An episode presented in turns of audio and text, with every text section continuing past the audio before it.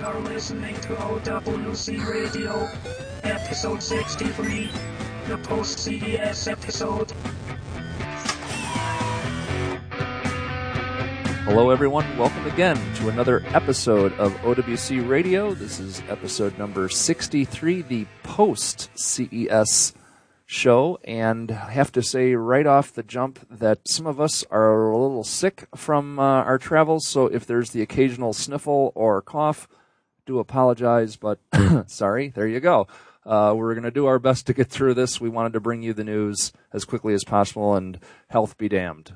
So I'm your host, Grant. Around the table are the usual suspects, OWC Mike, OWC Chris S., and jumping right into CES, we introduced 8 new products at the show. Boy, if you haven't seen the media coverage, and there was a plethora of that there, we introduced a new Enterprise SSD. It's called the Enterprise Pro 6G, available for pre-order now in capacities from 50 gig up to 400 gig, prices starting from $629, 7-year warranty, uses eMLC synchronous NAND, and the really cool thing about it is the Paratus power technology. It, in the event of a power interruption, enables the drive to continue its write that are in cache and then shut itself down properly. So this is really for IO-intensive, mission-critical applications. Really, there is no finer SSD on the market for when your data is of utmost importance. I'd love one of those in my Rack Pro at home. Oh, yeah. Just simply because my neighborhood tends to lose power. Well, you know, when we were talking about it to people, I mean, it would be, I don't want to say overkill, but it just would be for the, you know, the whole package. It's really beyond what most even power users need. I mean, this is really for data centers, SMBs, production studios. I mean, those that really are just tasking the drive with continuous read writes and really almost going 24/7 operation with the drive. Yeah, but there's nothing wrong with a little overkill from time to time. Well, I suppose you can put a supercharger on a Pinto too. It sounds like Chris needs a battery backup versus an Enterprise SSD.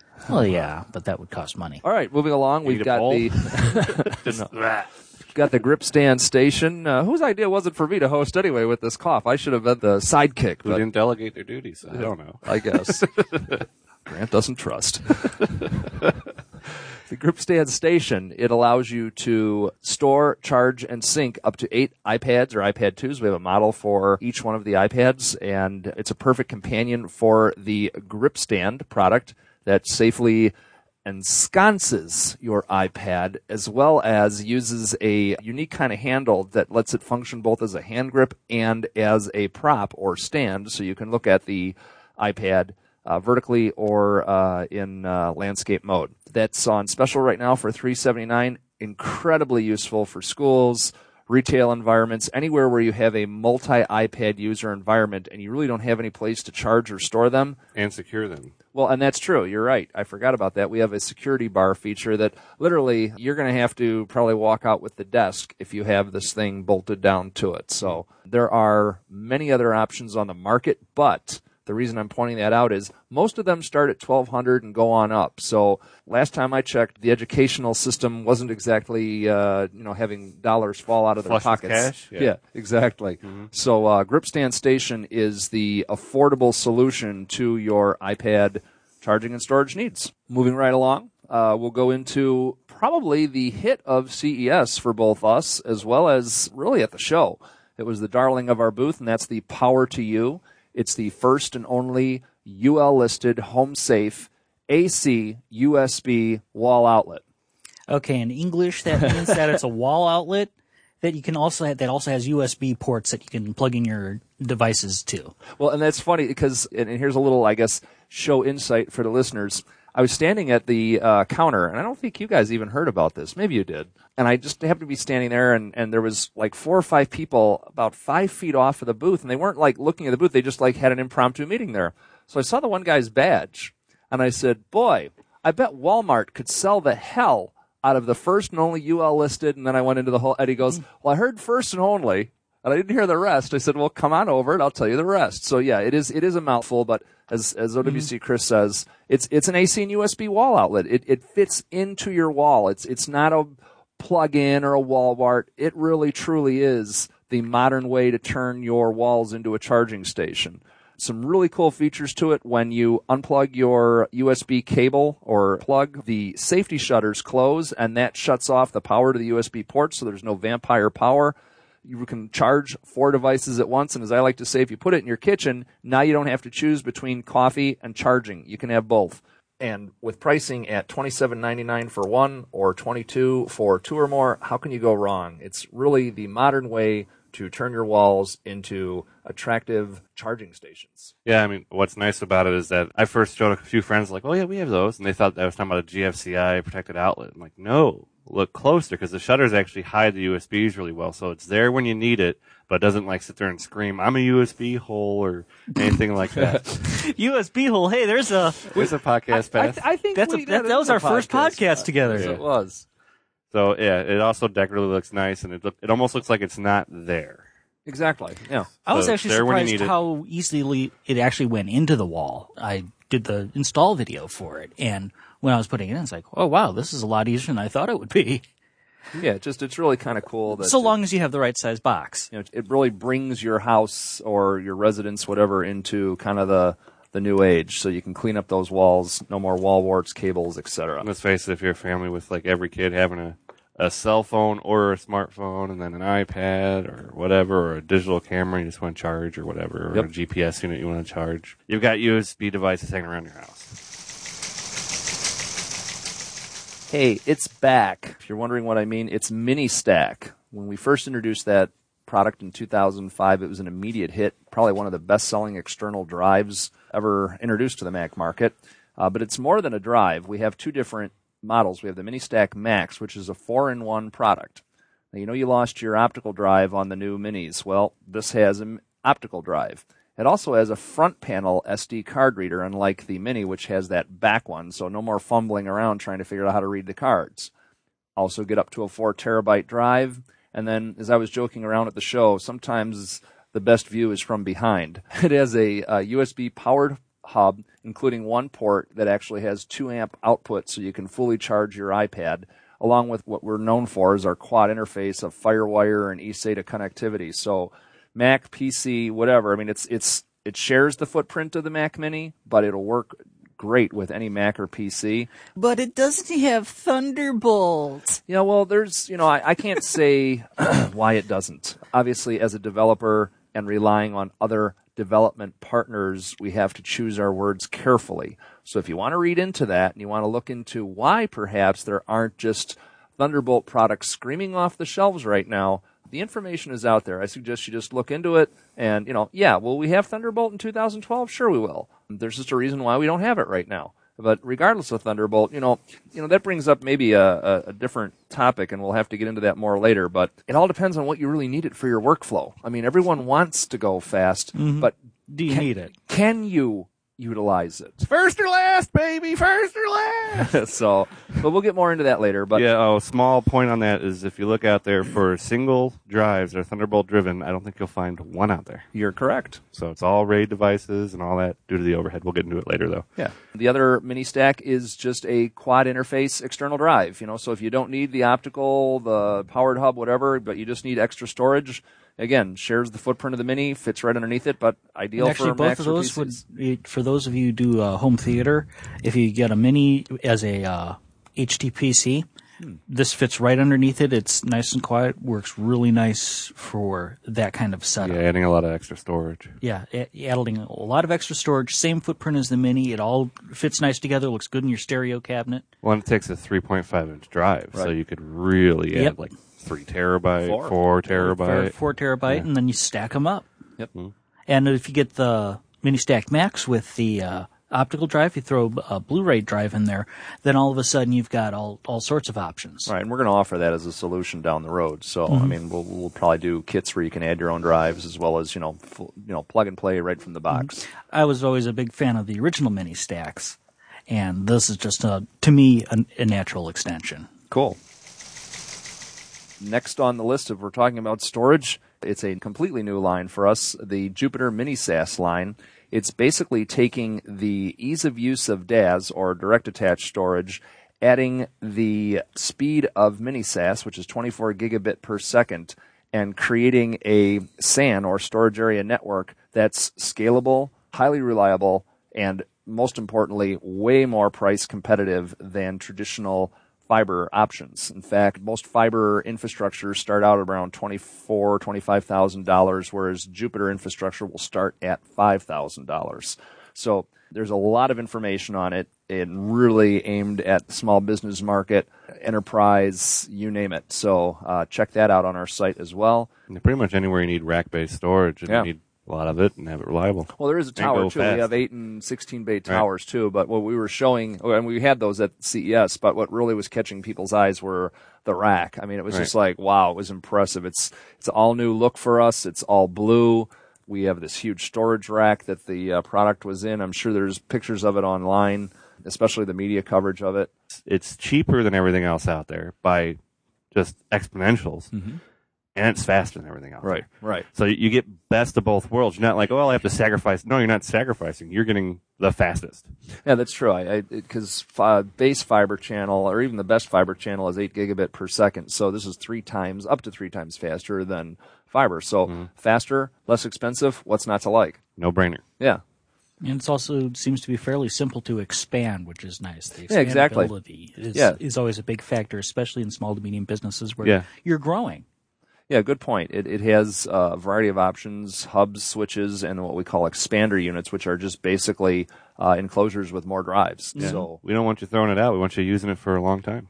Yeah. One of our graphics showed, and I, Mike here and I work closely on a lot of our show stuff. We wanted to show that whether you're a business of 2 people or 200, Jupiter makes sense for you, and you can grow into that 200-person business, and Jupiter will grow along with you. All right, moving along in storage, the Elite Mini Pro, while it's been a great performer and great seller, we gave it a refresh with 2 new interfaces. It now has USB 3 and 6G eSATA.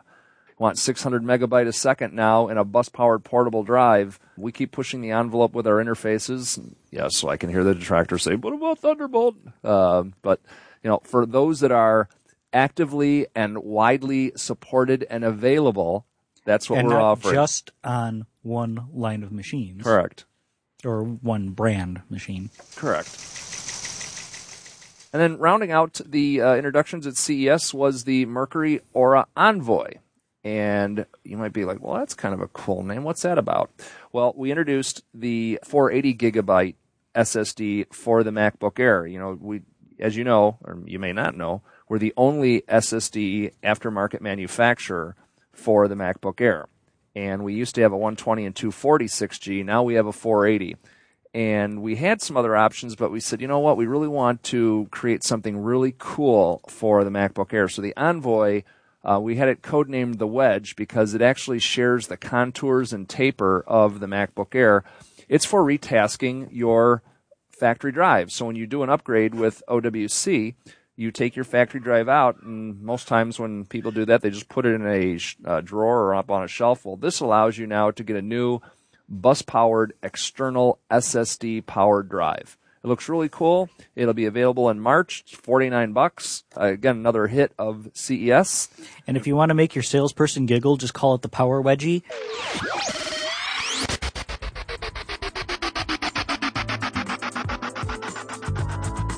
Stay up to date between podcasts on all the latest news by visiting the OWC blog at blog.macsales.com.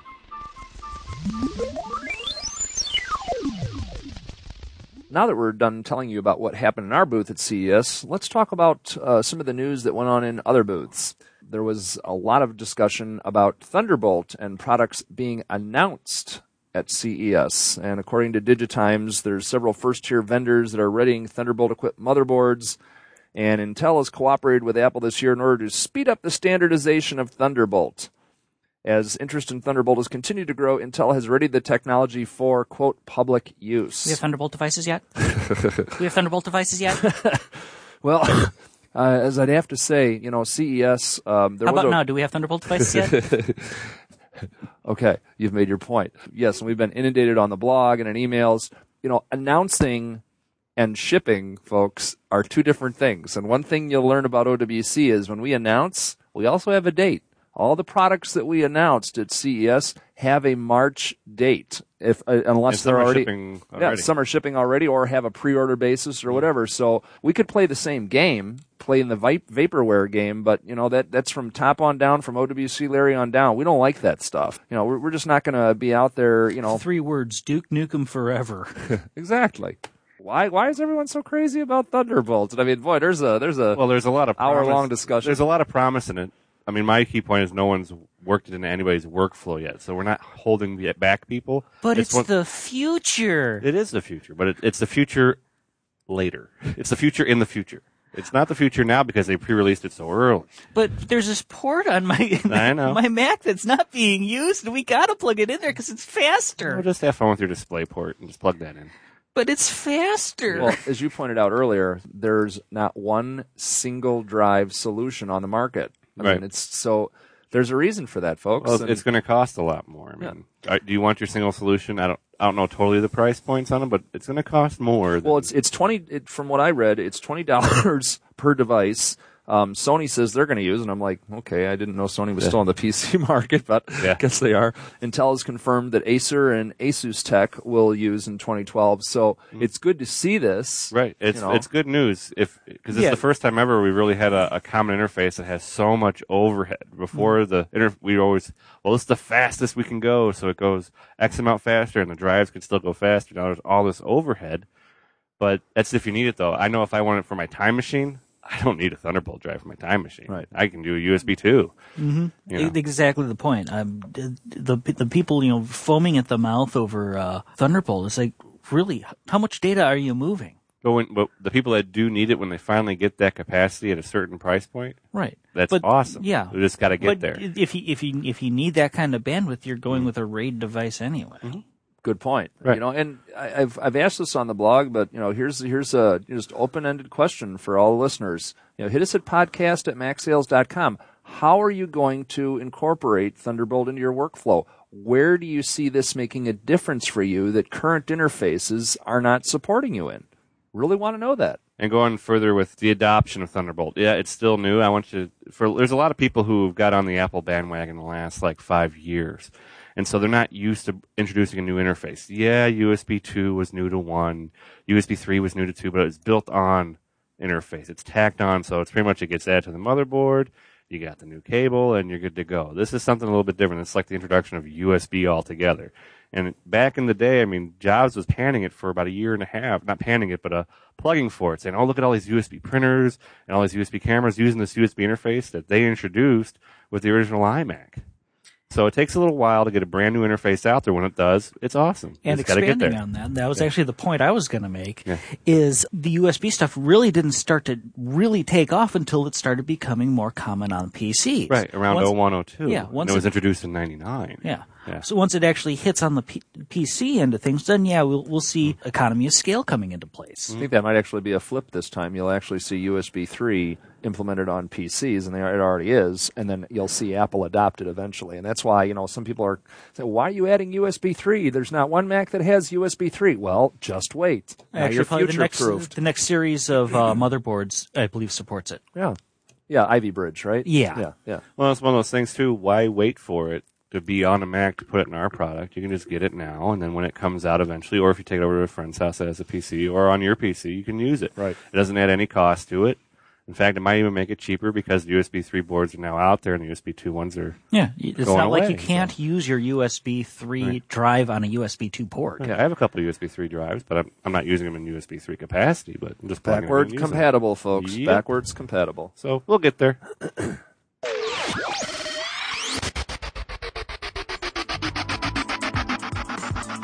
Get up-to-the-minute information on all the happenings and goings-on at OWC by following our Twitter feeds at MacSales or at OWC Radio.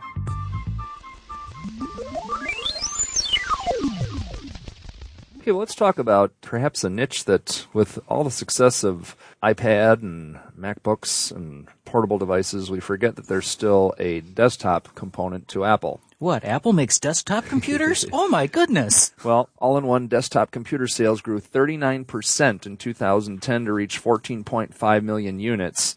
And among those desktop sales, Apple accounted for 32.9%, making it the single largest all-in-one PC maker in the world. What that means is iMac. Yeah. Well, yeah, because that was about 33% of all-in-one PC sales. So, What do we think the future is for the desktop for Apple and the industry? Well, my concern is there's also rumors that the success of the iMac and the now relative power that they're cramming into the iMac is that we're going to lose the Pros, the Mac Pro, which is unfortunately the only expandable Mac that they currently have out there.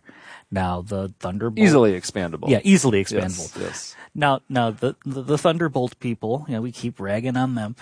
I'm one of them, though. I like Thunderbolt. It promises a lot for the iMac. There's the option, because it's basically a mini PCIe interface, or it has a PCIe interface, where you can actually install PCI cards into like an external enclosure, so you can still expand out. Mm-hmm.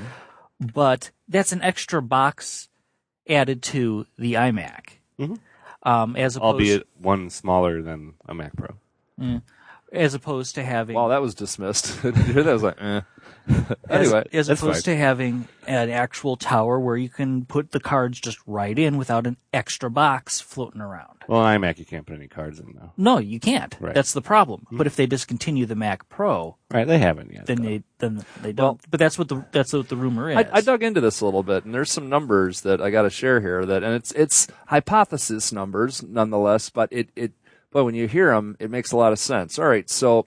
In 2010, there was 1.24 million desktops sold in Q4, by the way. Q4 of 2010, 1.24 million. All right. Q4 of 2011, 1.28 million. So there was a 3% increase. However, if you look at that, the iMac was up 33%. Then the iMac and the Mini really are carrying the Mac Pro. The Mac Pro must be declining significantly. Right, Mac Pro is definitely a niche product. Well, the other thing... It is a niche product, but it is an important niche in that it's all your graphics professionals, especially your motion video and audio. What I want to point out, though, Apple's been growing for so long. So your long fanboys like myself or who've been around a while with Apple have always been used to Apple being the underdog. I mean, this information's... huge. Apple's number one as far as a PC segment, unheard of. So the Mac Pro could be considered a niche of the current exponential growth. I'd argue that the Mac Pro is still the same size it was before in market.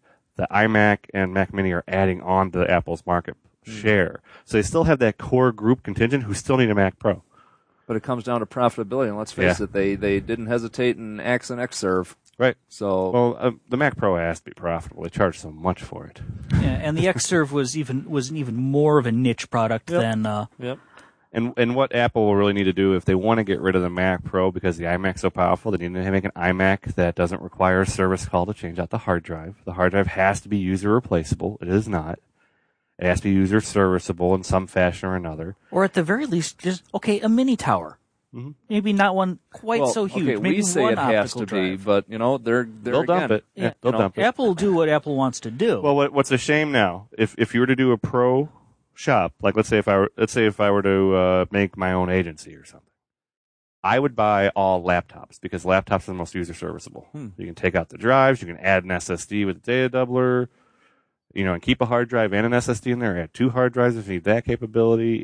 They're the most user serviceable, and with Thunderbolt. The Thunderbolt port, I can hook up two monitors. I only need one plus the laptop anyway, but it's pretty sad if your laptop is so much more user serviceable than your iMac that someone who's willing to open a pro shop like me would say, don't get the iMac. No. And an iMac has a gorgeous display, so it's a shame the unit, it's just almost there.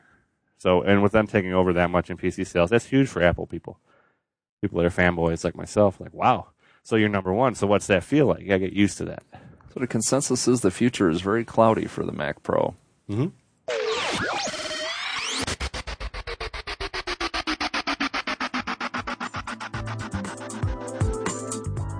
Have a question about something discussed or looking for the links referenced in this episode?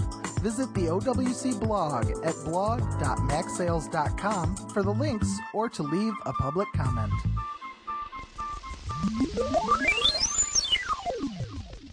All right, still heavy in the rumor, not announced at CES at all, is Apple is still rumored to come out with a 32, 37, and I'll even expand on it, maybe a 50 and a 55-inch Apple TV. Not an Apple TV, little TV thing, but an actual flat screen with Apple TV or something or Siri built inside of it. Now, what's funny, on the other side news, if you watch at CES, all the other TV makers were like, oh my God, Apple's going to do this. Apple's going to do this. Everyone at CES was scared of Apple, and Apple wasn't even there. So all the TV makers are trying to build in Android and build in the internet-connected TV and really just make TVs really complicated for people that just want to watch the current TV. My basic response to this question was, why? I mean, well, if you have an Apple TV, I could see why Apple wants to integrate it. I would probably choose. Well, I've got the why answer. Yeah. Well, Apple TV works. They're going to do what they did to the music industry to TV. It's going to be a pay per prescription or pay per download content. And yeah, but the problem this is actually codenamed iTV, by the way. Well, that was also what Apple TV was codenamed. Right. But there's also some legacy here. Jobs told his biographer that he, quote, cracked the problem of building a TV right before he died. No, building a TV that was usable. Well, yeah. There's a little difference there. So Siri, turn my TV on. Yeah. Yes, master. But, okay, want comedy, you know, yeah. And then select. Yeah. And then, you know, the only thing that I'm looking at it is that, and I was reading this, you're going to choose customized content. And, you know, again, it's going to do for content providers what this did for the music industry. Now, independent, you know, indie guys that are putting out that B-grade movie or whatever are going to have huge exposure. You're not limited to running a pilot and having the major networks give you their blessing. You're going to find some really cool, like, I don't know if you guys ever watched Portlandia, shameless plug, but it's really kind of cool. And yeah, they've got some big names on there, but that's more of an indie kind of project out there. And I think it's on IFC channel, if I'm not mistaken, but it's like Twin Peaks was, or, I mean, it's just, it's kind of odd, but it's cool. And you're going to find more, you know, directors and producers that just could never crack Hollywood, I guess, able to create their own content, and people enjoy it. I guess the main thing that I have a problem with is probably the same thing that I had a problem with a lot of the things like Lion being download only, or pretty much anything having to do with, you know, oh, look at all these great iPad features, is that it assumes a broadband connection. I mean, let's face it. If you're stuck, Chris, on, but what have listeners told you to do? Move. And I will gladly move as soon as our listeners send your check table to Chris. Yeah, as soon as those listeners send me a check, I'll be glad to. I mean, it's all rumor stuff, but I mean, okay, I can get if they make the TV easier to use, set up, and calibrate, or maybe it comes with its own calibration stuff or whatever to make it work. But I don't. I go back to the whole pay for every minute of TV you're watching. Just insert the quarter thing here, the quarter slot here. There's such thing as browsing. And with DirecTV or Comcast, you get to browse. I don't want to pay $2.99 to browse whales in the Arctic or something. I just want to watch it and see what it's like. If I don't like it, I change the channel. It doesn't cost me $2.99 to do so. Because you want to go to two polar bears, don't you? Yes. So. There you go. Anyway. I don't think we know the full picture yet, so I always like to walk a mile in the shoes first. So it's interesting that all the other manufacturers, just by Apple having a rumor out there, and who knows if it's Apple out there, but someone rumored about this and like, they're going to integrate Apple TV. It's like, yeah, you take a $100 box, slap it in a TV, and it's integrated. And they're all running around like crazy. We got to put Android in ours. We got to put Android in ours. We got to put Android in ours. Never mind malware. We got to put Android in ours. So it's just interesting that with a mere rumor, CES goes all in upheaval for almost every TV being internet integrated before Apple is, and who knows what Apple's going to come out with. It just might be an easier way to integrate with everything. TiVo integrates with your Comcast selection of show me this, so you're still watching cable while you're using the TiVo. So perhaps they're doing that. They might be integrating. That's what it is, because the other thought or hypothesis is that this is going to merge the internet and broadcast, and it might. One person even had that you'd basically be able to interact with others about what you're watching, say via Twitter. Now, I'm going to go on my curmudgeon rant right now, man. When I'm watching something, the hell with interacting with anybody other than my family or my own thoughts when I'm watching. I don't want to see this is really stupid. We should watch something else. But you got to know Steve Jobs. Steve Jobs has said before, we don't want to have you browse the web while you're watching TV because the interface is different. You're 8 feet away or more from your TV versus 3 feet away from your monitor. It's a different active environment. You're in a different modal. So he knew that already going into it. So it might be more of Siri, show me the news channels. Select this one. Okay. Siri, show me. And that way, instead of browsing through 20 million channels, it's like, okay, discovery, food, chill, whatever, all that stuff. You go, show me the horror channels. Parental controls on Siri, because if you say something like, you know, Siri, I'd like to see something with an adult theme, that may not go over well in a household family. Right. There'll always be parental controls, though. You can set them up with your DirecTV Late box. Night Cinemax. So, yeah, exactly. It's just funny that Apple, being this giant now, just with a mere rumor can swing the entire TV industry. Well, yeah, because they've created category killers. The music, tablet. I mean, music's arguably okay. They got two frontiers left. I'm thinking really, and it's TV and then space. Well, music's a different bag than TV though, because video is always a little different. People sit down and watch their program for the hour it's on, or the half hour after TiVoing and skipping commercials or something like that. So music is often a background. Right, yeah. And music, you also want to switch songs. Oh, I don't like this one today. Oh, I don't like this one today. So every 2 or 3 minutes, you have a request. With TV, it's a little longer on different space between the requests needed. Good point. Yeah. So we'll see what happens. It's just amazing that Apple, being the giant they are, can now swing an entire CES show.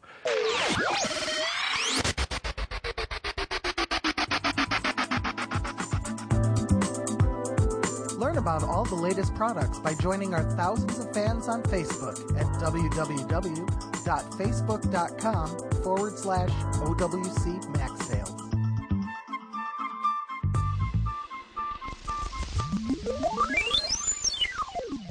And a little less in Las Vegas and theoretically more across the country, Apple is planning on little tiny Apple centers in the various Target stores across the country, similar to the ones that they have in Best Buy. This is actually part of a larger scheme of Target's approach of adding little boutique sections to their stores. The approach has worked for other product retailer combos, and Apple's partnership with Best Buy is kind of an indicator. So what do you guys think? Good idea? Bad idea?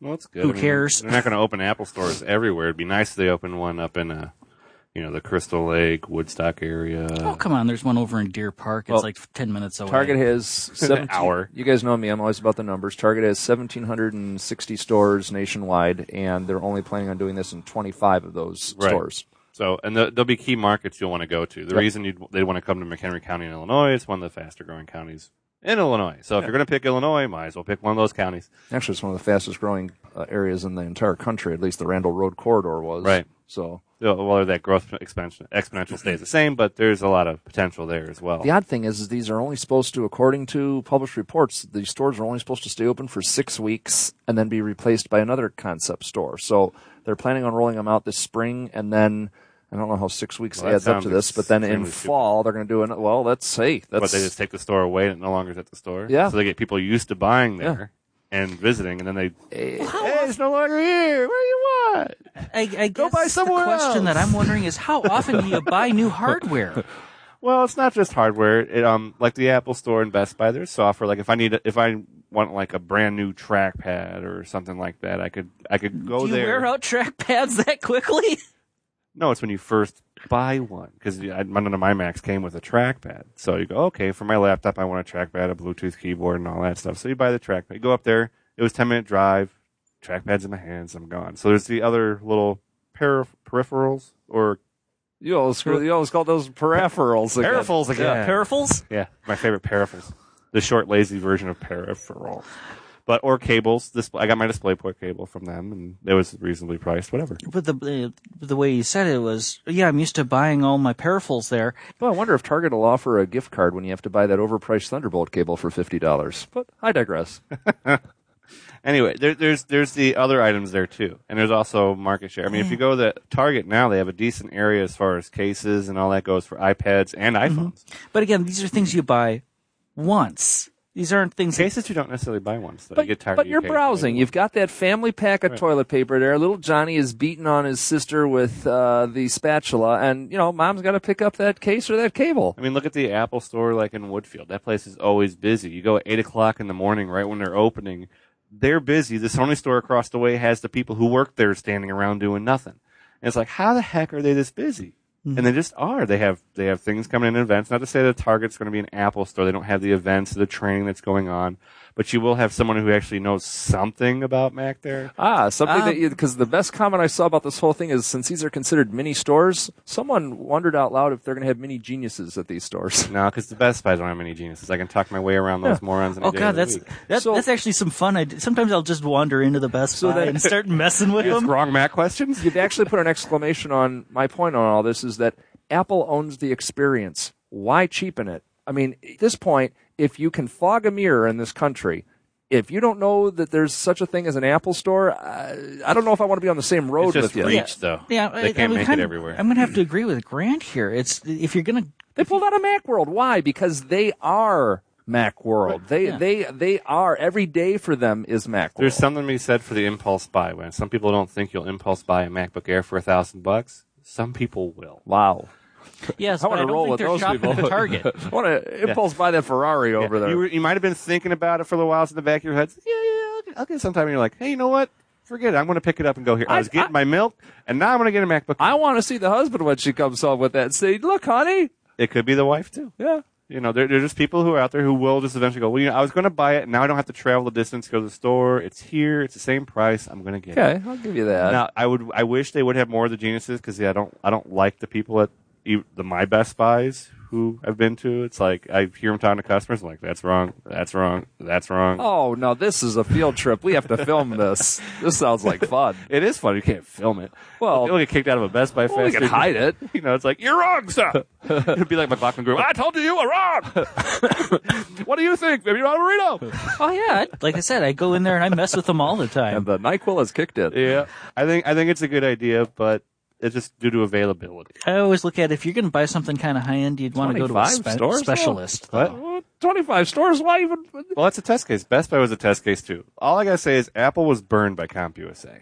I don't know if you remember that. Oh, yes, I did. I remember. I'm like, ooh, great. Apple's going to be CompUSA. Old, remember? So I went to CompUSA twice as much just to browse. And this stuff's thrown about. The cables are thrown about. And I get the guys going, well, you know what? A PC would be better than right over there. Yep. Like, yeah. This is a bad environment. You don't know what you're talking about.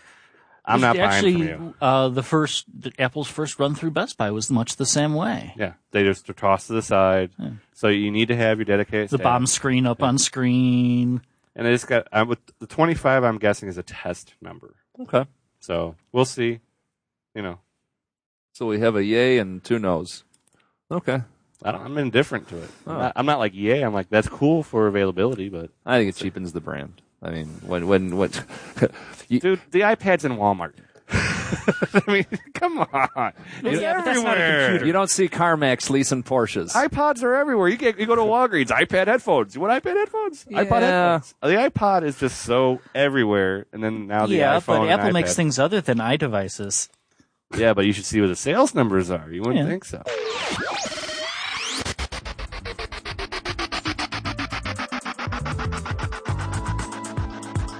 Love getting great deals? Always on the lookout for that hidden gem? Check out OWC's monthly garage sale at www.macsales.com/shop/bargains.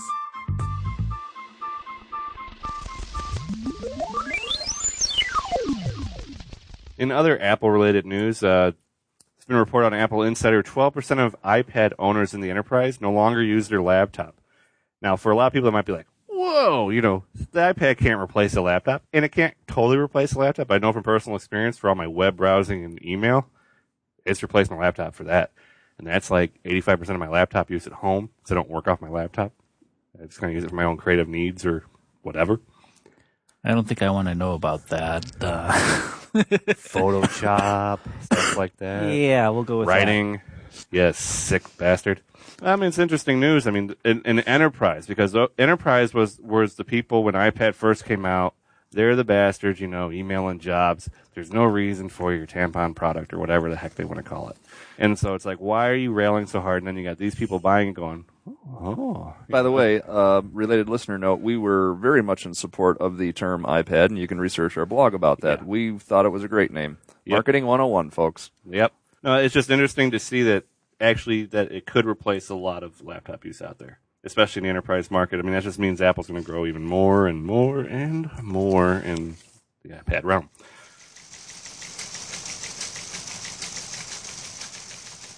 Now on to Apple news, non-iDevice related, but Apple's brand itself jumps 9 spots to become the 8th most valuable brand in the world. So let's run it off the list. Who's top? Number 1's Coke. Number 2's IBM. Number 3's Microsoft. Number 4's Google. Number 5's GE. Number 6, McDonald's. 7, Intel. And 8 is Apple. Now, what's interesting is right below Apple now is Disney. So Apple surpassed Disney. Now, is that what, based on market valuation of the company or cash holdings? Or, as you know me, I'm the numbers guy. Yeah, estimate total value of X billion. Well, the wild thing is and obviously... the most valuable brand, not brand recognition. What's brand recognition is always code. Valuable brand based on value. Of, all right. If you were to sell the company, how much is it worth? Oh man, yeah, Coke's worth about $100 billion or $99 billion or something like that. Huh. Let's see. Quick question. They've done much better than Pepsi with their diversity. Coke's number 1, man. You know what's cool is that chart. It's just you can say it, but when you look at this chart and you see the logos and the icons, and what's kind of surprising me is GE, really?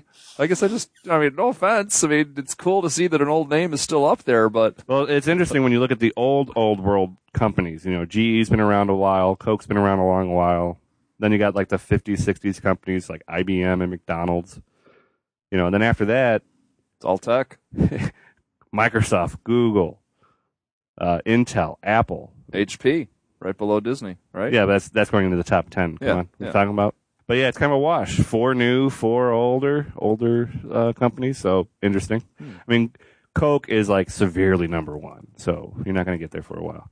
Let's see. Coke was $71 billion, and Apple at number 8 is 33. Wow, it's a bargain. Yeah, you got $33 billion hanging around your pocket. I'm sure Apple's not for sale to anybody. So. Quick question. What does this mean to the average end user? Here's what it means. Okay, let's go back in time. He's going to tell you. 1998. Who did Apple have to take money from? Microsoft. $150 million. That's a drop in the bucket now. That means Apple's going to be around a while. You don't have this company you followed for so long that struggled is now gangbusters and solid and now considered a top-tier brand in the whole world. Okay. Does that change my end experience? It can, yeah. Through market research, how much money they have to spend on research, the brain trust they can keep and hire more on, and perpetuate the company in Steve Jobs' vision. Now, if Steve Jobs had died and the company was struggling, a whole different ballgame. You get to keep the products you're into and like. You get to know that they're going to be around a while. So that's a big deal.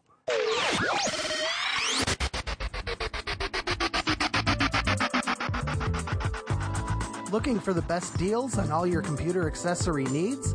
Join our mailing list and receive special offers created just for OWC subscribers at www.macsales.com/deals. There's a story in the New York Times that video chat is reshaping domestic rituals. And it's Skype and FaceTime and Google Chat has become a regular fixture in a growing number of homes. And, so you can see birthdays. Basically, you can catch up. You wouldn't have to, have someone fly in on a plane ticket. And, that they're kind of participating in children's daily lives, not just hearing about. So, what do you guys think? Is it as prevalent as everybody says? And are you using it? Is it as great as they say? Well, I'm not using it mainly because, I don't have far-flung family that I need to go see, some small child doing something. I also don't have broadband, which it kind of requires. Move, tether, something. All right, well... I would use it more. I know I would use it more had I not had to support the family from afar on their computers. So if they had bought, what I told them to buy, a MacBook or a MacBook Pro or an iMac, be like, hey, just fire it up and it'll work. Right. Hello. But no, they buy PCs that break every 4 months, and I'm not supporting that. But I would use it more if it were available. I feel kind of cheated by this because I would like to, and because our families are an hour and a half away, and so with 2 kids and being involved in competitive swimming with weekend meets, there's just not a lot of time to really get together with families. And I do often think about this, and I would like to, because I've used Skype for interviews for OWC, and I really like it. And I think it's pretty cool. I would like to use that, and I feel kind of cheated that both my in-laws as well as my own family are just so backwards when it comes to technology. And I hear you about the support, because it would be more frustration. I would end up probably doing, I'm mad as hell and I'm not going to take it anymore, and pitch the computer out of the house and say, there, now you don't have to worry about any video. Right. Because then you're spending an hour support call to get a 5-minute video chat to work. Yeah. It's like, but here's where it can change, though. And this is where the iDevice kind of changes how the world works a little bit. I would actually wait for my wife's mother in Florida to get an iPhone and be like, hey, cool, hook it up to your Wi-Fi. And now instead of just calling, you can choose on the flip. You just FaceTime it. So then now it becomes as simple as a phone call. All right. And so at that point, I could see the calls going 50-50. Well, here's my daughter, and hi, Grandma. Instead of just voice, it's now a FaceTime conversation. So as that becomes more prevalent out there, and FaceTime's only for iDevice now, but I mean, it's just going to become more and more. Of course, if you read further into that New York Times article, there's also a flip side to this, is where it's taking the place of actual human interaction. Oh, well, you do have that. There's like the guy who, divorced dad, who's using FaceTime to see his daughter 3 times a week via FaceTime, but not via person to person, not actually being there. It's almost he's using it as a panacea for. Well, you're going to have that being issue. There. You're always going to have that issue, as opposed to not having a chance to be there in another. Well, few months, I see her 3 times a week. No, you don't. She looks at you on the screen, doesn't it? You're about as there as, say, SpongeBob. Okay, but that'd take a whole other conversation, and it's more social commentary. But I mean, we'd have to find out, what's his distance. Well, it does fall into a social thing. Well, what's his distance to the child? I mean, if it's still where he couldn't even spend any time, he's moved away or she's moved away, that's at least better than what, some, custody things turn out to be. But I mean, if he's within a decent drive. I think he was within a decent drive, and it was just. That's a shame. Yeah. Well, and it goes down to also it's the use of a technology rather than the technology itself. Yeah. There's going to always be people that use either technology or something else, or just they don't bother calling at all. I mean, you even got the phone; they don't call. Well, I called them 2 times a week. It doesn't matter. The flip side of that, though, is maybe there's a custody dispute, and they can only see each other once a week. But the other side's like, well, I'll let you hang out in her room on the computer, and just you can hang out with her while she plays, and then you get to see your daughter or your son play, which is worth $1 million if you never see your son a lot. Yep.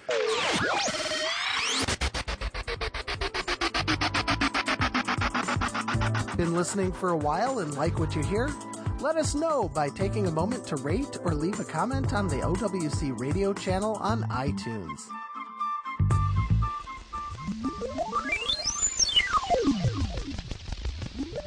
All right, in a previous podcast, I believe we had Chris Forsman as a guest host on the show. Of Ars Technica. I pondered the question, how much bandwidth does Siri cause or consume? Because no one had really known about that yet, because Siri was brand new. So a new study shows that the new iPhone with Siri doubles data consumption. That's the 4S. Due to increasing use of online services like Siri. So Siri is actually promoting using more and more of your bandwidth. So...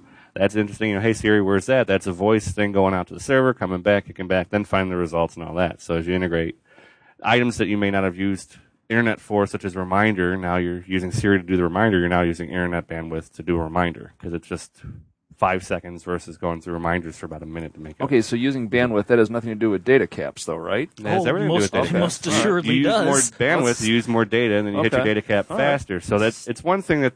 they got to be real timid on. So who's screwing who over? Is Apple screwing? No, actually, it's who's screwing us over? Is it Apple screwing us over because they're creating a product that uses more data, which is going to come up against the data cap? You don't have to use Siri. You don't have to. Well, it's so integrated into the system. But once you encourage people, it's kind of like the whole Netflix argument. Wow, Netflix is great for streaming, but I'm all of a sudden hitting my caps on my bandwidth at home. And Netflix tells the telephone carrier, we'll make a better internet, make it faster. It's like, but you have to pay some of that. You don't just get to come up with a feature that uses all the bandwidth up on the internet and then tell the internet company to make it faster. It's like, money? Yeah.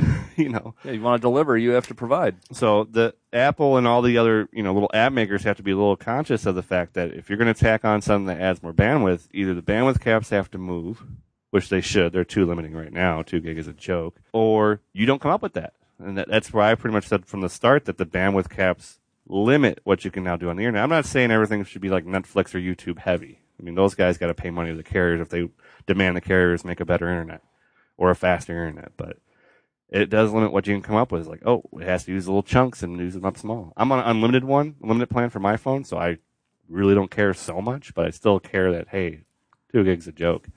You try to use 2 gig on an iPad. iPad just screams use up data. Yeah, there's what, 10 minutes? Well, if you're watching one movie, you just use half. And then if you watch two movies, you're done. Then it's $10 a gig thereafter. Oh. And so, no. You got to do something about that there. But it's just interesting to know that Siri is promoting the use of online more.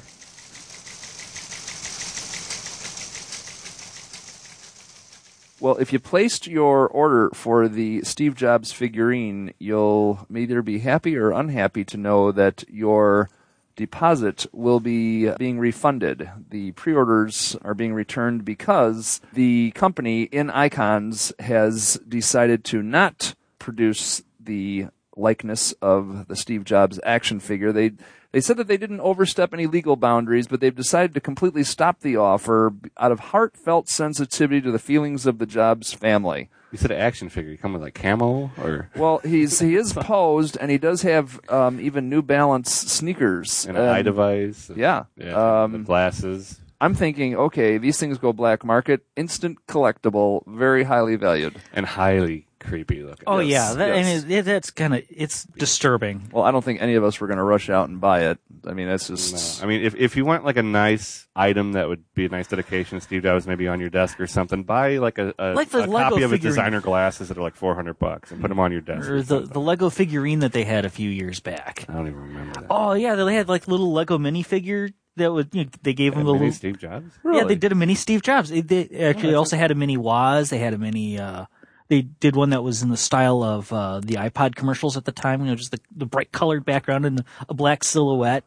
I don't even remember that. Well, you could do what OWC Mike here has done and taken, what is it, Newsweek or Times, or a combination of them? A combination of like Newsweek's, Times, the covers, and create a. It's not really a diorama. It's more of a three. Yeah. Magazines all in a row. It's frames. A collage. It's nice. A collage. It's not a collage. It is not a collage. It's just the magazines in a frame. Instead of an independent frame each, they're all in one. Okay. So one frame.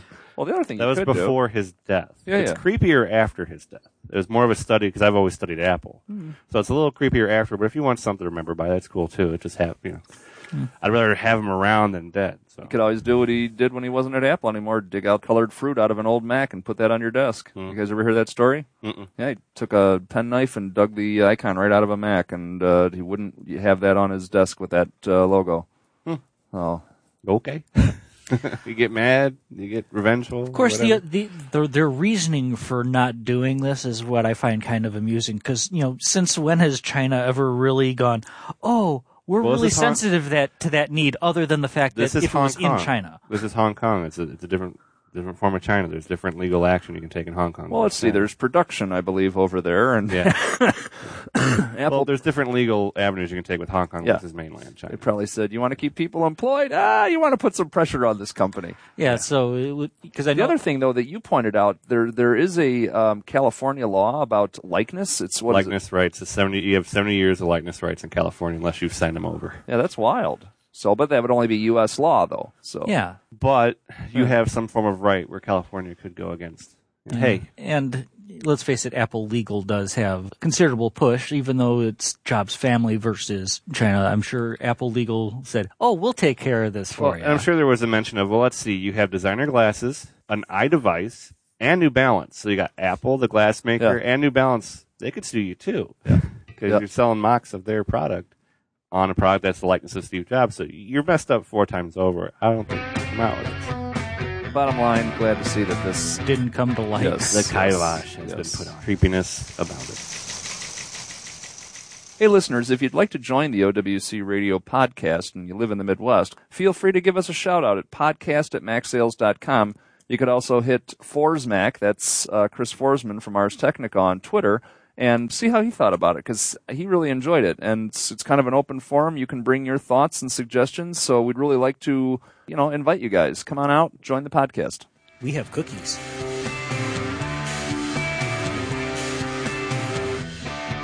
You've been listening to OWC Radio, the official podcast of Otherworld Computing. We'd love to hear from you. Email us at podcast@maxsales.com, and we'd be happy to share your comments and contributions on an upcoming episode. Thanks again for listening, and we look forward to hearing from you.